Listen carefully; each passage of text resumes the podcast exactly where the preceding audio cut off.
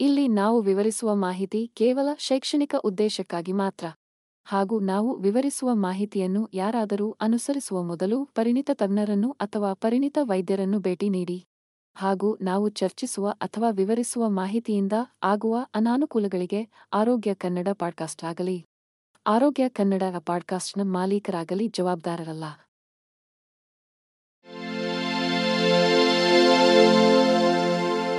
ಆರೋಗ್ಯ ಮಾಹಿತಿಯ ಏಕೈಕ ತಾಣ. ಆರೋಗ್ಯ ಕನ್ನಡ ಪಾಡ್ಕಾಸ್ಟ್ಗೆ ಸ್ವಾಗತ. ಆರೋಗ್ಯಕರ ಹಲ್ಲುಗಳು ಮತ್ತು ತಾಜಾ ಉಸಿರಾಟವು ಯಾವುದೇ ವ್ಯಕ್ತಿಯ ಒಟ್ಟಾರೆ ಆರೋಗ್ಯ ಮತ್ತು ಯೋಗಕ್ಷೇಮಕ್ಕೆ ಅವಶ್ಯಕವಾಗಿದೆ. ಉತ್ತಮ ಮೌಖಿಕ ನೈರ್ಮಲ್ಯವು ಹಲ್ಲಿನ ಕೊಳೆತ, ಕುಳಿಗಳು ವಸಡು ಕಾಯಿಲೆ ಮತ್ತು ಇತರ ಗಂಭೀರ ಹಲ್ಲಿನ ಕಾಯಿಲೆಗಳನ್ನು ತಡೆಯಲು ಸಹಾಯ ಮಾಡುತ್ತದೆ. ಅದೃಷ್ಟವಶಾತ್ ಪ್ರತಿಯೊಬ್ಬರೂ ತಮ್ಮ ಹಲ್ಲುಗಳು ಆರೋಗ್ಯಕರವಾಗಿರುವುದನ್ನು ಖಚಿತಪಡಿಸಿಕೊಳ್ಳಲು ಮತ್ತು ಯಾವುದೇ ಹಲ್ಲಿನ ಕಾಯಿಲೆಗಳ ಆಕ್ರಮಣವನ್ನು ತಡೆಗಟ್ಟಲು ತೆಗೆದುಕೊಳ್ಳಬಹುದಾದ ಸರಳ ಹಂತಗಳಿವೆ. ಇಲ್ಲಿ ನಾವು ವಿವರಿಸುವ ಸಲಹೆಯನ್ನು ಅನುಸರಿಸುವ ಮೂಲಕ. ನೀವು ಅತ್ಯುತ್ತಮವಾದ ಮೌಖಿಕ ನೈರ್ಮಲ್ಯವನ್ನು ಕಾಪಾಡಿಕೊಳ್ಳಲು ಸಾಧ್ಯವಾಗುತ್ತದೆ ಮತ್ತು ತಾಜಾ ಉಸಿರಿನೊಂದಿಗೆ ಆರೋಗ್ಯಕರ. ಬಿಳಿ ಹಲ್ಲುಗಳಿಂದ ತುಂಬಿದ ಬಾಯಿಯನ್ನು ಆನಂದಿಸಬಹುದು. ಹಲ್ಲಿನ ಕಾಯಿಲೆಗಳು ನೋವು, ಅಸ್ವಸ್ಥತೆ ಮತ್ತು ಹಲ್ಲಿನ ನಷ್ಟವನ್ನು ಉಂಟುಮಾಡಬಹುದು. ಪ್ರಪಂಚದಾದ್ಯಂತ ಕಂಡುಬರುವ ಸಾಮಾನ್ಯ ಕಾಯಿಲೆಗಳಲ್ಲಿ ಅವು ಕೂಡ ಒಂದು. ಅದೃಷ್ಟವಶಾತ್, ಹಲ್ಲಿನ ಕಾಯಿಲೆಗಳನ್ನು ಮೊದಲ ಸ್ಥಾನದಲ್ಲಿ ಅಭಿವೃದ್ಧಿಪಡಿಸುವುದನ್ನು ತಡೆಯಲು ಹಲವು ಮಾರ್ಗಗಳಿವೆ. ದಿನಕ್ಕೆ ಎರಡು ಬಾರಿ ಹಲ್ಲುಜ್ಜುವುದು ಕೊಳೆತವನ್ನು ಉಂಟುಮಾಡುವ ಬ್ಯಾಕ್ಟೀರಿಯಾ ಮತ್ತು ಹಲ್ಲುಗಳ ಮೇಲೆ ಪ್ಲೇಕ್ ಸಂಗ್ರಹವನ್ನು ಕಡಿಮೆ ಮಾಡಲು ಪರಿಣಾಮಕಾರಿ ಮಾರ್ಗವಾಗಿದೆ. ಹಲ್ಲುಜ್ಜುವುದು ತಲುಪದ ಹಲ್ಲುಗಳ ನಡುವೆ ಅಂಟಿಕೊಂಡಿರುವ ಆಹಾರದ ಕಣಗಳನ್ನು ತೆಗೆದುಹಾಕುವುದರಿಂದ ಹಲ್ಲುಕುಳಿಗಳನ್ನು ತಡೆಗಟ್ಟಲು ದಿನಕ್ಕೆ ಒಮ್ಮೆಯಾದರೂ ಫ್ಲೋಸ್ ಮಾಡುವುದು ಮುಖ್ಯವಾಗಿದೆ. ತಡೆಗಟ್ಟುವಿಕೆಗಾಗಿ ಬಳಸಿದ ಹಲ್ಲುಜ್ಜುವ ಬ್ರಷ್ನ ಪ್ರಕಾರವು ಮುಖ್ಯವಾಗಿದೆ.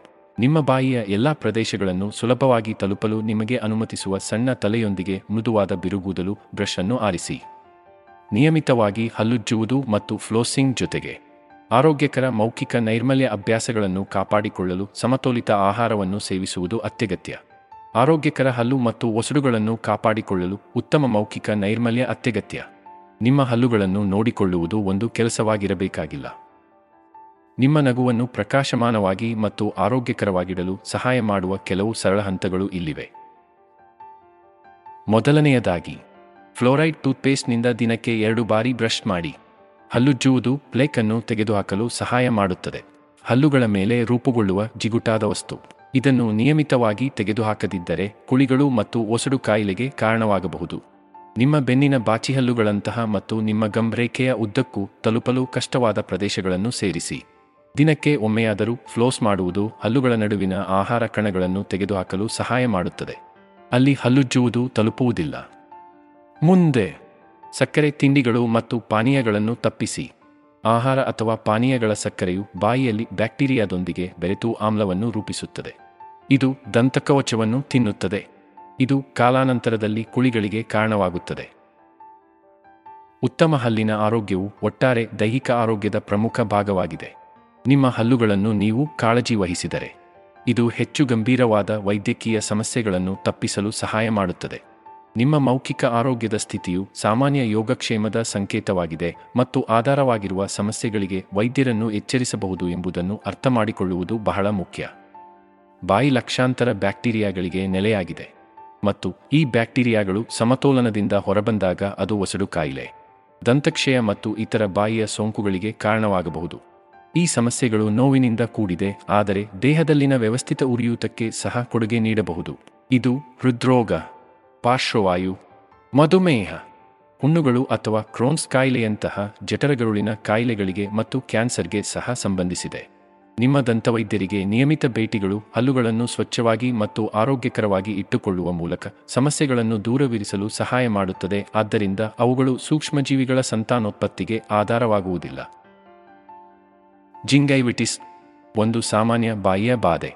ಒಸಡು ಕಾಯಿಲೆಯ ಚಿಹ್ನೆಗಳನ್ನು ಗುರುತಿಸುವುದು. ಜಿಂಗೈವಿಟಿಸ್ ಎನ್ನುವುದು ಒಸಡುಗಳ ಉರಿಯೂತವಾಗಿದ್ದು, ಅದು ಕಳಪೆ ಮೌಖಿಕ ನೈರ್ಮಲ್ಯದಿಂದ ಉಂಟಾಗುತ್ತದೆ. ಇದು ಸಾಮಾನ್ಯ ಸ್ಥಿತಿಯಾಗಿದೆ. ಮತ್ತು ಚಿಕಿತ್ಸೆ ನೀಡದೆ ಬಿಟ್ಟರೆ ಪಿರಿಯಾಂಟೈಟಿಸ್ನಂತಹ ಹೆಚ್ಚು ಗಂಭೀರವಾದ ಆರೋಗ್ಯ ಸಮಸ್ಯೆಗಳಿಗೆ ಕಾರಣವಾಗಬಹುದು. ಜಿಂಗೈವಿಟಿಸ್ ಸಾಮಾನ್ಯವಾಗಿ ಒಸಡುಗಳಲ್ಲಿ ಕೆಂಪು ಬಣ್ಣವನ್ನು ಉಂಟುಮಾಡುತ್ತದೆ. ಊತ ಮತ್ತು ಕೆಲವೊಮ್ಮೆ ಹಲ್ಲುಜ್ಜುವಾಗ ಅಥವಾ ಫ್ಲೋಸ್ ಮಾಡುವಾಗ ರಕ್ತಸ್ರಾವವಾಗುತ್ತದೆ. ವಿಪರೀತ ಸಂದರ್ಭಗಳಲ್ಲಿ ಇದು ಪೀಡಿತ ಪ್ರದೇಶಗಳಲ್ಲಿ ನೋವನ್ನು ಉಂಟುಮಾಡಬಹುದು. ಜಿಂಗೈವಿಟಿಸ್ ಸಂಭವಿಸುವುದನ್ನು ಅಥವಾ ಹದಗೆಡುವುದನ್ನು ತಡೆಯಲು ಉತ್ತಮ ಮೌಖಿಕ ನೈರ್ಮಲ್ಯ ಅಭ್ಯಾಸಗಳು ಅವಶ್ಯಕ. ಫ್ಲೋರೈಡೀಕರಿಸಿದ ಟೂತ್ಪೇಸ್ಟ್ನೊಂದಿಗೆ ಪ್ರತಿ ಬಾರಿ ಎರಡು ನಿಮಿಷಗಳ ಕಾಲ ನಿಮ್ಮ ಹಲ್ಲುಗಳನ್ನು ದಿನಕ್ಕೆ ಎರಡು ಬಾರಿ ಹಲ್ಲುಜ್ಜುವುದು ಮತ್ತು ದಿನಕ್ಕೆ ಒಮ್ಮೆಯಾದರೂ ಡೆಂಟಲ್ ಫ್ಲೋಸ್ ಅನ್ನು ಬಳಸುವುದು ಇದರಲ್ಲಿ ಸೇರಿದೆ. ಜಿಂಗೈವಿಟಿಸ್ನ ಯಾವುದೇ ರೋಗಲಕ್ಷಣಗಳು ಹೆಚ್ಚು ತೀವ್ರಗೊಳ್ಳುವ ಮೊದಲು ಅವುಗಳನ್ನು ಮೊದಲೇ ಪತ್ತೆಹಚ್ಚಲು ನಿಮ್ಮ ದಂತವೈದ್ಯರೊಂದಿಗಿನ ನಿಯಮಿತ ನೇಮಕಾತಿಗಳು ಸಹ ಮುಖ್ಯವಾಗಿದೆ. ಜಿಂಗೈವಿಟಿಸ್ ಒಂದು ಸಾಮಾನ್ಯ ಮತ್ತು ತಡೆಗಟ್ಟಬಹುದಾದ ಗಮ್ ಕಾಯಿಲೆಯಾಗಿದ್ದು, ಇದು ಒಸಡುಗಳ ಬಳಿ ಹಲ್ಲುಗಳ ಮೇಲೆ ಪ್ಲೇಕ್ ಅನ್ನು ನಿರ್ಮಿಸಿದಾಗ ಸಂಭವಿಸಬಹುದು. ಪ್ಲೇಕ್ ಬ್ಯಾಕ್ಟೀರಿಯಾದ ಜಿಗುಟಾದ ಪದರವಾಗಿದೆ.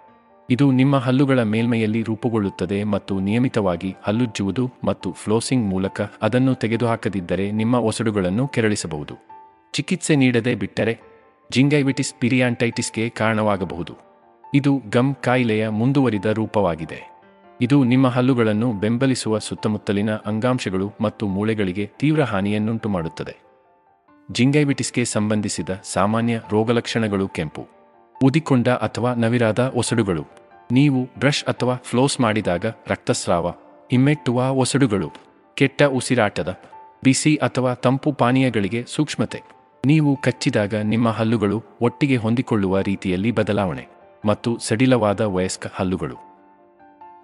ಮುತ್ತಿನ ಬಿಳಿ ಹಲ್ಲುಗಳ ಗುಂಪನ್ನು ಹೊಂದಿರುವುದು ನಿಮ್ಮ ಆತ್ಮವಿಶ್ವಾಸವನ್ನು ಹೆಚ್ಚಿಸುವುದು ಮಾತ್ರವಲ್ಲದೆ ಆರೋಗ್ಯಕರ ಜೀವನ ಶೈಲಿಗೆ ಕೊಡುಗೆ ನೀಡುತ್ತದೆ.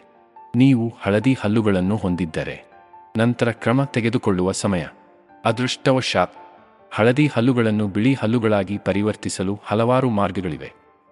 ನಿಮ್ಮ ಹಲ್ಲುಗಳನ್ನು ಬಿಳುಪುಗೊಳಿಸುವ ಮೊದಲ ಹಂತವೆಂದರೆ ಪ್ರತಿದಿನ ಹಲ್ಲುಜ್ಜುವುದು ಮತ್ತು ಫ್ಲೋಸ್ ಮಾಡುವುದು. ಬಿಳಿ ಮಾಡುವ ಪದಾರ್ಥಗಳಿಂದ ಸಮೃದ್ಧವಾಗಿರುವ ಟೂತ್ಪೇಸ್ಟ್ನೊಂದಿಗೆ ದಿನಕ್ಕೆ ಎರಡು ಬಾರಿ ನಿಮ್ಮ ಹಲ್ಲುಗಳನ್ನು ಹಲ್ಲುಜ್ಜುವುದು ದಂತಕವಚದ ಹಳದಿಗೆ ಕಾರಣವಾಗುವ ಪ್ಲೇಕ್ ಅನ್ನು ತೆಗೆದುಹಾಕಲು ಸಹಾಯ ಮಾಡುತ್ತದೆ. ಪ್ರತಿದಿನ ಫ್ಲೋಸ್ ಮಾಡುವುದು ಆಹಾರದ ಕಣಗಳು ಮತ್ತು ಬಿರುಕುಗಳ ನಡುವಿನ ಬ್ಯಾಕ್ಟೀರಿಯಾವನ್ನು ತೊಡೆದುಹಾಕಲು ಸಹಾಯ ಮಾಡುತ್ತದೆ. ಇಲ್ಲದಿದ್ದರೆ ಅದು ಕಾಲಾನಂತರದಲ್ಲಿ ಬಣ್ಣವನ್ನು ಉಂಟು ಮಾಡಬಹುದು ಮನೆಯಲ್ಲಿ ಬಿಳಿ ಮಾಡುವ ಕಿಟ್ ಅನ್ನು ಬಳಸುವುದು ಅಥವಾ ವೃತ್ತಿಪರ ಇನ್ನ. ಆಫೀಸ್ ಚಿಕಿತ್ಸೆಗಳಿಗಾಗಿ ದಂತವೈದ್ಯರನ್ನು ಭೇಟಿ ಮಾಡುವುದು ನಿಮ್ಮ ಸ್ಮೈಲ್ ಮತ್ತು ಹಳದಿ ಛಾಯೆಯನ್ನು ತೊಡೆದುಹಾಕಲು ಇತರ ಆಯ್ಕೆಗಳಾಗಿವೆ. ಒಟ್ಟಾರೆ ಆರೋಗ್ಯಕ್ಕೆ ಉತ್ತಮ ಮೌಖಿಕ ನೈರ್ಮಲ್ಯ ಅತ್ಯಗತ್ಯ. ಒಬ್ಬರ ಹಲ್ಲುಗಳನ್ನು ಹಲ್ಲುಜ್ಜುವುದು ಮೌಖಿಕ ಆರೈಕೆಯ ಪ್ರಮುಖ ಭಾಗವಾಗಿದೆ ಮತ್ತು ನಾವು ಎಷ್ಟು ಬಾರಿ ಹಲ್ಲುಜ್ಜುವುದು ನಮ್ಮ ಹಲ್ಲಿನ ಆರೋಗ್ಯದ ಮೇಲೆ ನೇರ ಪರಿಣಾಮ ಬೀರುತ್ತದೆ. ಹಾಗಾದರೆ ದಿನಕ್ಕೆ ಎಷ್ಟು ಬಾರಿ ಹಲ್ಲುಜ್ಜಬೇಕು? ಅಮೆರಿಕನ್ ಡೆಂಟಲ್ ಅಸೋಸಿಯೇಷನ್ ಎಡೆಯ ಪ್ರಕಾರ ವಯಸ್ಕರು ಮತ್ತು ಎರಡು ವರ್ಷಕ್ಕಿಂತ ಮೇಲ್ಪಟ್ಟ ಮಕ್ಕಳು ಅತ್ಯುತ್ತಮವಾದ ಹಲ್ಲಿನ ನೈರ್ಮಲ್ಯಕ್ಕಾಗಿ ಫ್ಲೋರೈಡ್ ಹೊಂದಿರುವ ಟೂತ್ಪೇಸ್ಟ್ನೊಂದಿಗೆ ದಿನಕ್ಕೆ ಎರಡು ಬಾರಿ ಹಲ್ಲುಜ್ಜಬೇಕು. ಎಡಿಯ ನಿಮ್ಮ ಹಲ್ಲುಗಳನ್ನು ಪ್ರತಿ ಬಾರಿ ಎರಡು ನಿಮಿಷಗಳ ಕಾಲ ಮೃದುವಾದ ವೃತ್ತಾಕಾರದ ಚಲನೆಯನ್ನು ಬಳಸಿಕೊಂಡು ಹಲ್ಲುಗಳ ಎಲ್ಲಾ ಮೇಲ್ಮೈಗಳನ್ನು ತಲುಪಲು ಶಿಫಾರಸು ಮಾಡುತ್ತದೆ. ಇದಲ್ಲದೆ, ದಿನಕ್ಕೆ ಒಮ್ಮೆಯಾದರೂ ಫ್ಲೋಸಿಂಗ್ ಹಲ್ಲುಗಳ ನಡುವಿನ ಪ್ಲೇಕ್ ಅನ್ನು ತೆಗೆದುಹಾಕಲು ಸಹಾಯ ಮಾಡುತ್ತದೆ ಮತ್ತು ಹಲ್ಲುಜ್ಜುವುದು ಮಾತ್ರ ತಲುಪಲು ಸಾಧ್ಯವಿಲ್ಲ. ಹಾನಿಯಿಂದ ನಾಲಿಗೆಯನ್ನು ರಕ್ಷಿಸಲು ಬಂದಾಗ, ಬಿಸಿ ಪಾನೀಯಗಳು ಮತ್ತು ಆಹಾರಗಳನ್ನು ತಪ್ಪಿಸುವುದು ಅತ್ಯಗತ್ಯ. ಕಾಫಿ, ಟೀ ಮತ್ತು ಸೂಪ್ನಂತಹ ಬಿಸಿ ಪಾನೀಯಗಳು ತುಂಬಾ ಬೇಗ ಅಥವಾ ತುಂಬಾ ಬಿಸಿಯಾಗಿರುವ ತಾಪಮಾನದಲ್ಲಿ ಸೇವಿಸಿದರೆ ಸುಟ್ಟಗಾಯಗಳಿಗೆ ಕಾರಣವಾಗಬಹುದು. ಅಂತಹ ಸುಡುವಿಕೆಯು ನೋವಿನಿಂದ ಕೂಡಿದೆ. ಆದರೆ ಅವು ನಾಲಿಗೆಗೆ ಮಾತ್ರ ಪರಿಣಾಮ ಬೀರುವುದಿಲ್ಲ. ನಾಲಿಗೆಯ ಸುತ್ತಲಿನ ಬಾಯಿಯ ಅಂಗಾಂಶವು ಬಿಸಿ ಆಹಾರ ಮತ್ತು ಪಾನೀಯಗಳಿಂದ ಕಿರಿಕಿರಿ ಅಥವಾ ಹಾನಿಗೊಳಗಾಗಬಹುದು.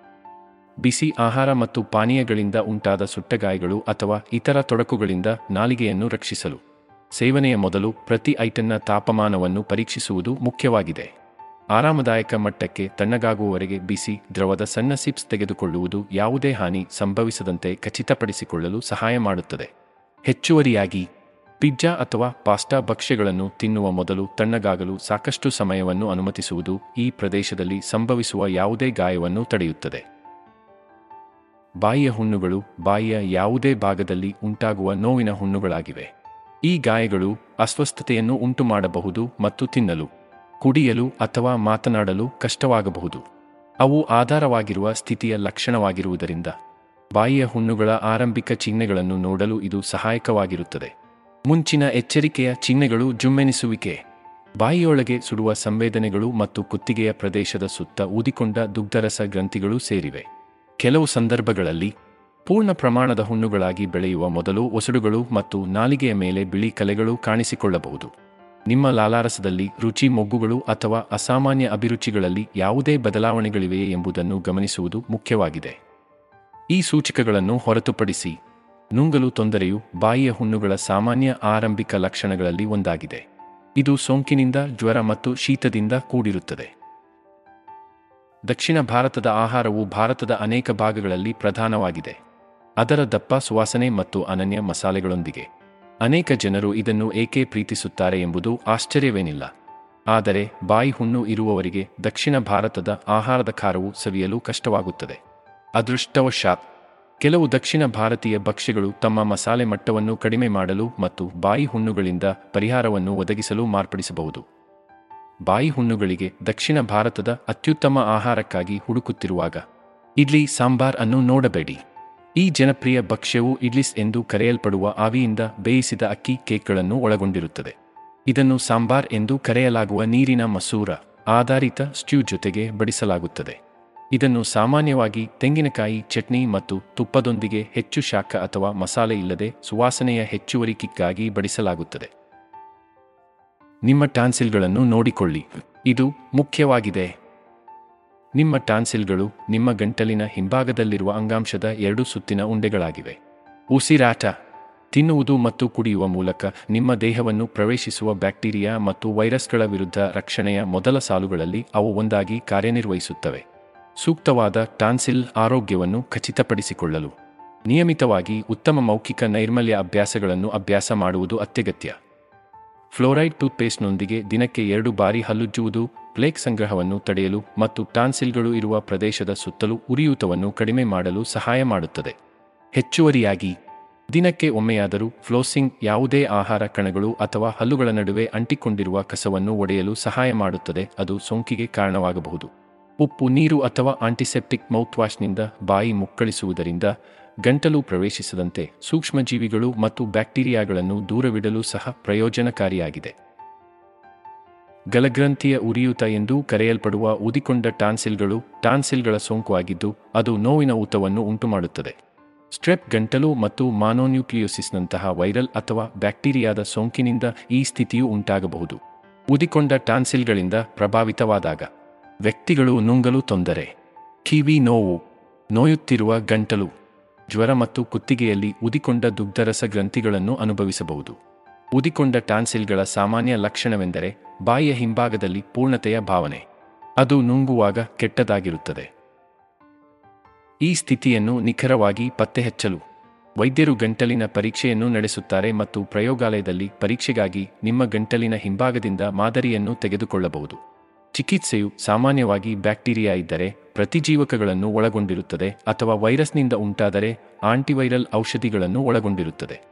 ಗಂಟಲಿನ ಹಿಂಭಾಗದಿಂದ ನೇತಾಡುವ ಅಂಗಾಂಶವಾದ ಊಲಾದ ಆರೈಕೆ ಮುಖ್ಯ. ಊಲೈಟಿಸ್ ನಿಮ್ಮ ಗಂಟಲಿನ ಹಿಂಭಾಗದಿಂದ ನೇತಾಡುವ ಅಂಗಾಂಶವಾದ ಊಲಾ ಮೇಲೆ ಪರಿಣಾಮ ಬೀರುವ ಒಂದು ಸಾಮಾನ್ಯ ಸ್ಥಿತಿಯಾಗಿದೆ. ಇದು ಊಲಾದ ಉರಿಯೂತ.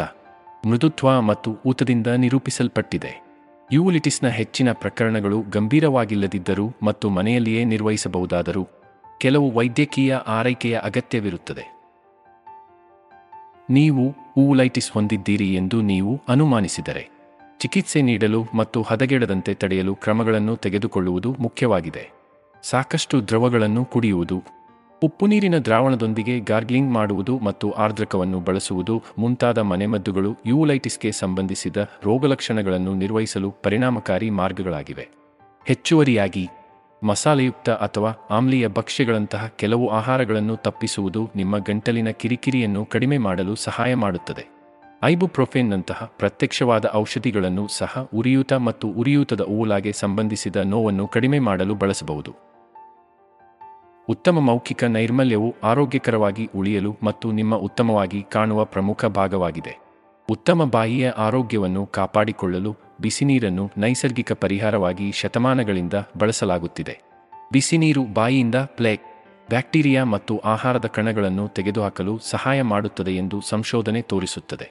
ಇದು ಕೇವಲ ತಣ್ಣೀರಿಗಿಂತ ಹಲ್ಲುಗಳು ಸ್ವಚ್ಛ ಮತ್ತು ತಾಜಾತನವನ್ನು ನೀಡುತ್ತದೆ.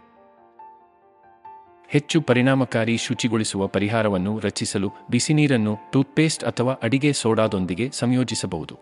ಅಡಿಗೆ ಸೋಡಾ ನೈಸರ್ಗಿಕವಾಗಿ ಬ್ಲೇಕ್ ಆಮ್ಲವನ್ನು ತಟಸ್ಥಗೊಳಿಸುತ್ತದೆ. ಇದು ಹಲ್ಲುಕುಳಿಗಳು ಮತ್ತು ಹಲ್ಲಿನ ಕೊಳೆತವನ್ನು ಕಡಿಮೆ ಮಾಡಲು ಸಹಾಯ ಮಾಡುತ್ತದೆ.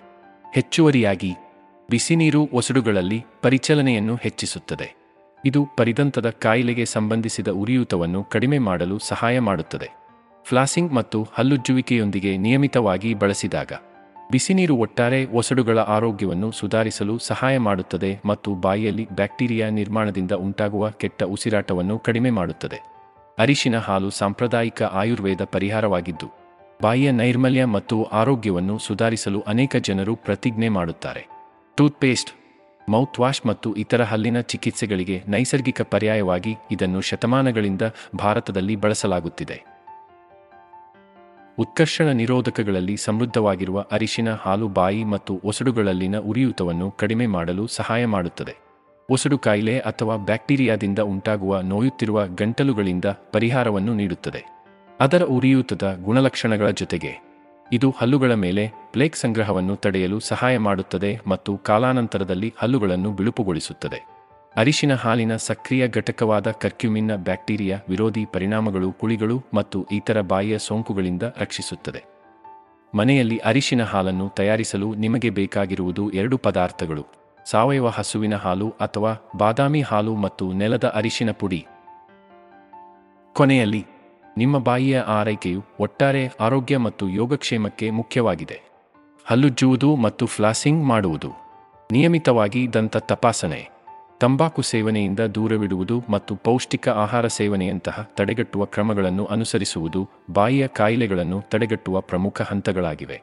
ಆರೋಗ್ಯಕರ ಸ್ಮೈಲ್ ಮತ್ತು ಸುಧಾರಿತ ಜೀವನದ ಗುಣಮಟ್ಟವನ್ನು ಖಚಿತಪಡಿಸಿಕೊಳ್ಳಲು ಉತ್ತಮ ಮೌಖಿಕ ನೈರ್ಮಲ್ಯವನ್ನು ಕಾಪಾಡಿಕೊಳ್ಳುವುದು ಅತ್ಯಗತ್ಯ. ಬಾಯಿಯ ಕಾಯಿಲೆಯ ಯಾವುದೇ ಚಿಹ್ನೆಗಳು ಅಥವಾ ರೋಗಲಕ್ಷಣಗಳನ್ನು ನೀವು ಗಮನಿಸಿದರೆ ತಕ್ಷಣವೇ ವೃತ್ತಿಪರ ಸಹಾಯವನ್ನು ಪಡೆಯುವುದು ಮುಖ್ಯ.